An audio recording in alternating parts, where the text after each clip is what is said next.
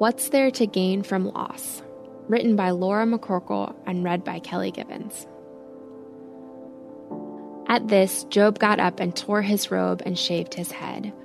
Then he fell to the ground in worship and said, Naked I came from my mother's womb, and naked I will depart. The Lord gave, and the Lord has taken away. May the name of the Lord be praised. Job 1 20 through 21. In the next to last chapter of Dr. David Clark's The Six Steps to Emotional Freedom Breaking Through to the Life God Wants You to Live, a few sentences stand out in regard to our personal response to loss. You're stuck if you have not genuinely changed as a person in your relationships with others and in your relationship with God. The whole point of loss is change. Each loss ought to move you ahead in these three areas God wants you to experience positive change, and one of his main methods to promote change is loss. Whoa.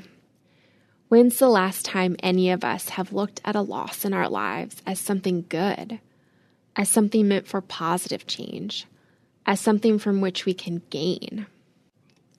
It's so much easier to become bitter, to stay depressed, to go into denial, or to lash out in anger at those closest to us.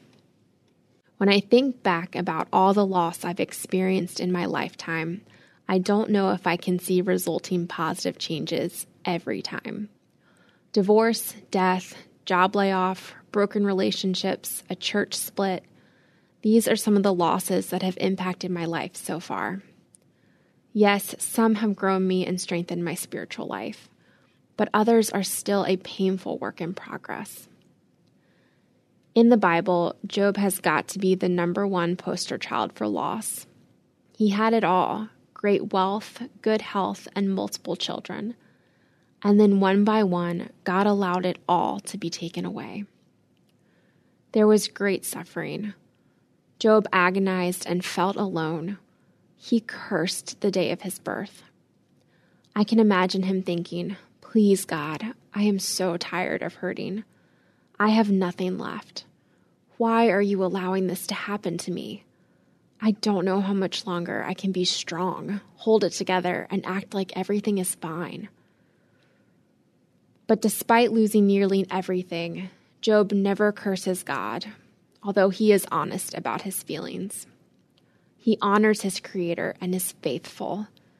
Job sees that God's way is the right way.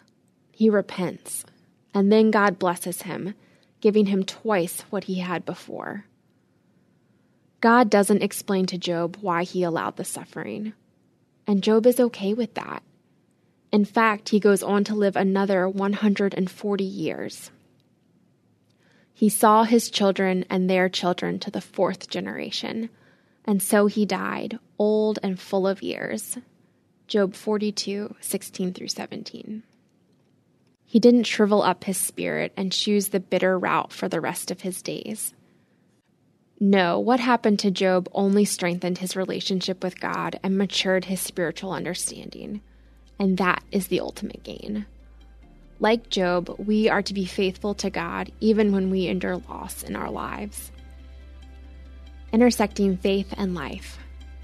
Ask God today how, through your loss, He can help you gain positive change as a person in your relationships with others, and in your relationship with Him. Ask Him to use your experience to encourage someone else who has also suffered loss. For further reading, check out James 5 10 and 11.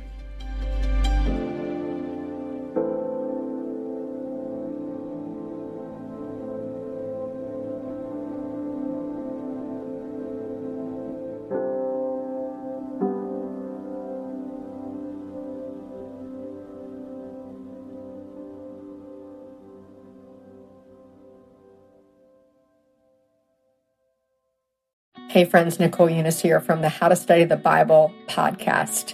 I want to invite you to experience a fresh look at the story of Joseph and what it means for you today. Life can totally throw us for a loop, whether it's your family or your marriage, work, church, or something else entirely. Maybe you have found yourself in a season that you never would have expected and that you certainly wouldn't have signed up for. In this six week Bible study together, we're going to talk about the biblical story of Joseph, a man who lived an unexpected life and trusted God through it all. We'll talk about the blessings he experienced, the promises God keeps, the way that tests of our character can actually refine our faith. We'll talk about patience. We'll talk about loss. Absolutely talk about redemption. So come join us for the six week series over on the How to Study the Bible podcast. Can't wait to dive in with you.